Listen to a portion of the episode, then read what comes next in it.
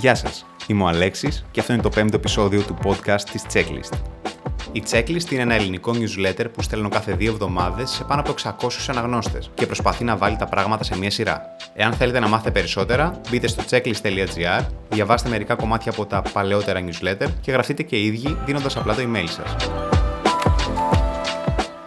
Στο σημερινό επεισόδιο της Checklist θα μιλήσουμε για ένα πολύ productivity θέμα. Το ψηφιακό note-taking και το πώς μπορείς να φτιάξεις κάτι σαν ένα δεύτερο μυαλό που θα σε βοηθάει να μην ξεχνάς όσα μαθαίνεις. Πριν από λίγες μέρες, μία φίλη μου με ρώτησε με έντονη απορία «Τι ακριβώς κάνεις όταν δουλεύεις; Σημείωση, είμαι προγραμματιστής. Της εξήγησα όσο καλύτερα μπορούσα, που είναι μια καλή ιδέα για ένα επόμενο άρθρο ή podcast, και μετά της έδειξα μια φωτογραφία του setup του γραφείου μου. Εκείνη κοίταξε με προσοχή τις οθόνες και μετά με ρώτησε Αυτά τα you should put this variable here, bla bla bla bla, είναι κάτι σαν chat που τα γράφεις στους άλλους που δουλεύουν μαζί σου; Εγώ γέλασα με αυτό. Αναφερόταν στα comments του κώδικα, που ουσιαστικά είναι σχόλια που γράφω και απευθύνονται στον ίδιο μου τον εαυτό.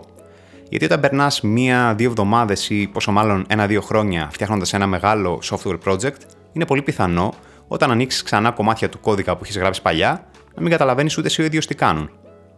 Το ίδιο όμως δεν συμβαίνει και με πολλά άλλα πράγματα στη ζωή. Συνεχώς μαθαίνουμε και ξεχνάμε, μονάχα για να αναγκαστούμε να μάθουμε τέτοια πράγματα ξανά. Τότε, γιατί δεν κρατάμε κάτι αντίστοιχο με τις inline σημειώσεις του κώδικα και στην υπόλοιπη μας ζωή; Ε, με αφορμή αυτή τη σκέψη, σήμερα θα πιάσουμε το θέμα των συγχρονισμένων σημειώσεων και της έννοιας του second brain. Από νωρίς στη φοιτητική μου ζωή αποφάσισα να μην κρατάω σημειώσεις. Τις θεωρούσα άχρηστες. Γιατί; Α πούμε ότι κατά τη διάρκεια των σπουδών του κανείς γράφει 10.000 σελίδες. Από όλες αυτές, μέχρι το τέλος σπουδών του, ανάθεμα και αν ξανακοιτάξεις 100. Από τη μία γιατί είναι δύσκολο να βρεις την κατάλληλη σημείωση την κατάλληλη στιγμή ανάμεσα σε όλη αυτή τη μαζεμένη χαρτούρα, και από την άλλη γιατί υπάρχουν άλλα έτοιμα πακέτα σημειώσεων που είναι καλύτερα και πιο σωστά δομημένα. Εμάς, για παράδειγμα, οι καθηγητές μας μας προμήθευαν με δικές τους ψηφιακές σημειώσεις. Και άσε που από τη στιγμή που περνούσε ένα μάθημα και μετά, οι σημειώσεις που είχα κρατήσει δεν είχαν πια καμία αξία είχαν γραφτεί με μοναδικό σκοπό να παρεστεί το μάθημα και όχι για να κρατήσω αποθηκευμένη κάποια ουσιαστική γνώση. Περνώντας τα χρόνια όμως, και καθώς ασχολούμαι με δεκάδες άλλα πράγματα, άρχισα να παρατηρώ πως η έννοια του μαθαίνω είναι πολύ ρευστή. Εννοώ, μπορεί να με έπιανε καμία μανία που ασχολούμουν κανένα δίμηνο με τη μουσική και διάβαζα με τις ώρες θεωρία και κλίμακες, και ένα χρόνο μετά, αφού τα είχα αφήσει όλα για λίγο στην άκρη, έπιανα πάλι την κιθάρα μου και συνειδητοποιούσα πως θυμόμουν μονάχα το 1% από όλα όσα είχα μάθει τότε. Το έχουμε νιώσει όλοι αυτό, έτσι δεν είναι; Παρά το ότι μαθαίνεις κάτι ή το σπουδάζεις, δεν σημαίνει ότι θα το θυμάσαι και μετά από καιρό. Σου μένει φυσικά μια γενική γνώση για το τι θα έπρεπε να ξέρεις, κάτι σαν ένας νοητός χάρτης των γνώσεων που έχει κάποτε αποκτήσει, αλλά αν π.χ. πάρεις πτυχίο φιλολόγου και σου ζητηθεί να διδάξεις λατινικά μετά από χρόνια, ουσιαστικά θα πρέπει να τα μάθεις από την αρχή. Όλο αυτό έχει να κάνει με το πώς λειτουργεί ο εγκέφαλός μας. Η πληροφορία που παίρνουμε κατά τη διάρκεια της ζωής μας είναι τεράστια, αλλά η χωρητικότητα του μυαλού μας πεπερασμένη. Οπότε όσο μεγαλώνουμε, τόσο περισσότερα πρέπει αυτό να φιλτράρει και να κρατήσει μονάχα όσα βρίσκει σημαντικά. Πώς κρίνει όμως ένα σωματικό όργανο το τι πρέπει να σβήσει και το τι να κρατήσει; Υπάρχουν διάφορα κριτήρια, αλλά δύο από τα πιο σημαντικά είναι το συνέστημα και η συχνότητα. Το συνέστημα σημαίνει πως αν δεις κάτι για πρώτη φορά, ο εγκέφαλος έχει περισσότερες πιθανότητες να το αποθηκεύσει, γιατί θα σου κάνει εντύπωση. Γι' αυτό έχουμε τόσες δυσανάλογα πολλές αναμνήσεις από την παιδική μας ηλικία. Όταν είμαστε μικροί, σχεδόν τα πάντα μας κάνουν εντύπωση. Αλλά όσο μεγαλώνουμε, αυτό χάνεται. Και οι μήνες καταλήγουν να περνάνε χωρίς την παραμικρή ανάμνηση. Με τη συχνότητα από την άλλη, μιλάμε απλούστατα για το πόσο συχνά χρησιμοποιείς κάποια γνώση. Αυτό είναι ένα πολύ πιο ελεγχόμενο εργαλείο για έναν ενήλικα από το συνέστημα. Αν, ας πούμε, μάθεις προγραμματισμό και δεν ξανακουμπήσεις υπολογιστή για δύο χρόνια, πιθανότατα δεν θα θυμάσαι και πολλά. Αν όμως συνεχίζεις να προγραμματίζεις κάθε μέρα για πέντε χρόνια, τότε η γνώση θα μείνει εντυπωμένη μέσα σου σχεδόν για πάντα. Το πόσο συχνά πρέπει να βλέπεις κάτι για να το θυμάσαι έχει μελετηθεί πολύ σε επιστημονικό επίπεδο και πάνω στα συμπεράσματα αυτά έχουν δημιουργηθεί διάφορες μέθοδοι space repetition που ουσιαστικά σου υπενθυμίζουν να ξαναδείς ή να ξαναδιαβάσεις πράγματα ανά συγκεκριμένα χρονικά διαστήματα με σκοπό να μεγιστοποιήσει την απομνημόνευσή τους. Για αυτά ίσως να μιλήσουμε κάποια άλλη στιγμή. Άρα, ως τώρα καταλήγουμε στα εξής. Ένα, ότι πολλοί από τον χρόνο που περνάμε στη ζωή μας για να μάθουμε πράγματα πηγαίνει χαμένος, αφού είναι πολύ εύκολο να ξεχάσουμε όσα μάθαμε. Και δύο, ότι υπάρχουν διάφοροι τρόποι για να απομνημονεύσεις πράγματα πιο ποδοτικά, όπως το space repetition, αλλά και αυτοί απαιτούν αρκετή επένδυση χρόνου και σίγουρα έχουν τα ωριά του. Μπροστά σε αυτά τα συμπεράσματα, χρειαζόμουν κάτι καλύτερο, κάτι χωτερία στις δικές μου ανάγκες. Δεν ήθελα να θυμάμαι τα πάντα κάθε στιγμή σαν expert ή σαν savant. Ήθελα απλώς να έχω εύκαιρες τις βασικές γνώσεις από οτιδήποτε μαθαίνω, έτσι ώστε, εάν τις χρειαστώ στο μέλλον, να μπορώ να τις κάνω jump start πολύ πιο εύκολα. Με άλλα λόγια, δεν ήθελα να κάνω τον εγκέφαλό μου καλύτερο, ήθελα να φτιάξω ένα έξτρα εργαλείο που θα λειτουργεί σαν ένας ακόμη εγκέφαλος. Να φτιάξω ένα εξωτερικό second brain. Και ίσως η απάντηση σε αυτό να ήταν οι σημειώσεις που ως τότε σνόμπαρα. Τη σνόμπαρα γιατί με την κλασική τους μορφή ήταν δύσχριστες, δεν γίνονταν backup και δεν είχαν αναζήτηση όπως ας πούμε η Google που ούτως ή άλλως λειτουργεί σαν ένα second brain. Αν όμως έκανα τις σημειώσεις μου ψηφιακές και δεν λέω με τον χαζό χειρόγραφο τρόπο σε iPad, αλλά σαν μια συνεχή καταγραφή των σημαντικότερων highlights από όσα διαβάζω και μαθαίνω, τότε ίσως θα μπορούσα να φτιάξω μια δική μου προσωπική Google που θα απαντούσε στα στοχευμένα ερωτήματα που θα είχα για πράγματα που είχα ήδη μάθει και θα εξελίσσονταν συνεχώς μαζί μου. Αυτή θα ήταν μια καλή λύση. Μια προσωπική βάση δεδομένων για τις σημειώσεις μου, συγχρονισμένη παντού, στην οποία θα μπορούσα να αναζητήσω εύκολα.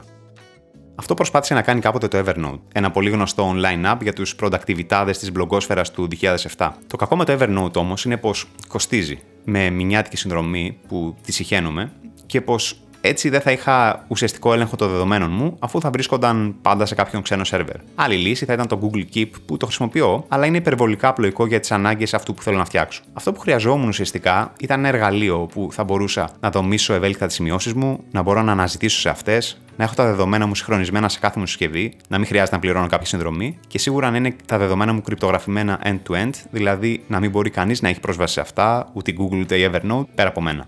Ψάχνοντας αρκετά λοιπόν, κατέληξα στο Joplin, το οποίο είναι ένα open source πρόγραμμα που θυμίζει πολύ το Evernote. Μπορεί να συγχρονίσει τα δεδομένα του μέσα από άλλες cloud πλατφόρμες όπως το Dropbox ή το Google Drive, κρυπτογραφεί πλήρως τα δεδομένα μου και ως open source είναι απολύτω δωρεάν. Έτσι, τον τελευταίο χρόνο έχω φτιάξει μέσα στο Joplin μια σειρά από notebooks. Το καθένα με δεκάδες κεφάλαια και notes, στα οποία καταγράφω κάθε δεδομένη γνώση που δεν θέλω να ξεχάσω, καθώς τη διαβάζω ή την ακούω. Για παράδειγμα, καταγράφω πράγματα που μαθαίνω για τη δουλειά μου, κατηγοριοποιημένα αναγλώσσα προγραμματισμού ή framework, διαδικασίες σκέψη που κάνω καθώς φτιάχνω κάτι, ώστε να μπορώ εκ των υστέρων να θυμηθώ πώς και γιατί το έκανα, τα σημαντικότερα bullet points για γενικά θέματα που απλά είχα ενδιαφέρον να διαβάσω, όπως τη γεωργία, οικονομικές επιστήμες, φορολογία, ψυχολογία, ό,τι προκύψει μες στη μέρα, λίστες με ιδέες για πράγματα που θέλω να φτιάξω ή να γράψω, όπως παράδειγμα θέματα για αυτό το newsletter, wishlists για πράγματα που θέλω να αγοράσω και γιατί θέλω να τα αγοράσω, μαζί με δεδομένα που βρήκα όταν έψαχνα στο Scrooge για τις τιμές και τα χαρακτηριστικά τους, ή λίστες τις οποίες θα θέλω να ανατρέξω στο μέλλον, όπως π.χ. βιβλία που θέλω να αγοράσω ή που διάβασα, ή ταινίες που είδα μαζί με μια περιγραφή του πώς μου φάνηκε και ούτω καθεξής με όλα αυτά. Και μέσα από όλο αυτό, αφιερώνοντας ελάχιστο χρόνο για να καταγράψω σε real time τις σημαντικές πληροφορίες που προκύπτουν μέσα στη μέρα μου, χτίζω συνεχώς μια προσωπική βάση δεδομένων που λειτουργεί σαν ένα εξωτερικό μυαλό που δεν ξεχνάει τίποτα. Και η ουσία είναι πως δεν χρειάζεται να τρως κάποιον έξτρα χρόνο μέσα στην εβδομάδα σου ώστε να καταγράψεις όσα μαθαίνεις. Το αντίθετο. Εγώ, ας πούμε, γράφω οτιδήποτε βρίσκω σημαντικό την ίδια στιγμή που το μαθαίνω. Απλώς ανοίγω το Joplin και το γράφω στο κατάλληλο σημείο. Έτσι, η όλη διαδικασία έχει σχεδόν μηδενική τριβή. Γράφω τις ίδιες σημειώσεις που θα έγραφα τυπικά σε ένα τετράδιο καθώς θα διάβαζα κάτι, απλώς αυτή τη φορά δεν θα μένουν χαμένες σε συρτάρια και τετράδια, αλλά θα τις έχω πάντα μαζί μου. Εύκολα προσβάσιμες και ασφαλείς και με τη μαγική ικανότητα της αναζήτησης. Έτσι, από αυτή τη χρονιά νομίζω πως κατάφερα να ξεκλειδώσω το μυστικό του note taking και να βάλω τα πρώτα λιθαράκια σε ένα προσωπικό θησαυρό, χτίζοντας το δικό μου second brain. Ένα παντοτινό χάρτη όλων των πραγμάτων που σε κάποια στιγμή της ζωής μου θεώρησα ότι έχουν κάποια αξία να γνωρίζω και από εδώ και πέρα δεν θα είναι δυνατό να τα ξεχάσω ποτέ.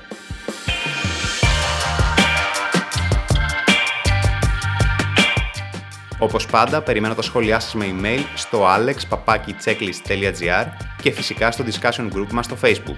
Και αν δεν είστε ήδη γραμμένοι στην checklist, μπείτε στο checklist.gr και γράψτε το email σας στη φόρμα, ώστε να παίρνετε τα νέα άρθρα του newsletter κάθε δύο εβδομάδες κατευθείαν στο inbox σας. Μέχρι την επόμενη φορά, τα λέμε!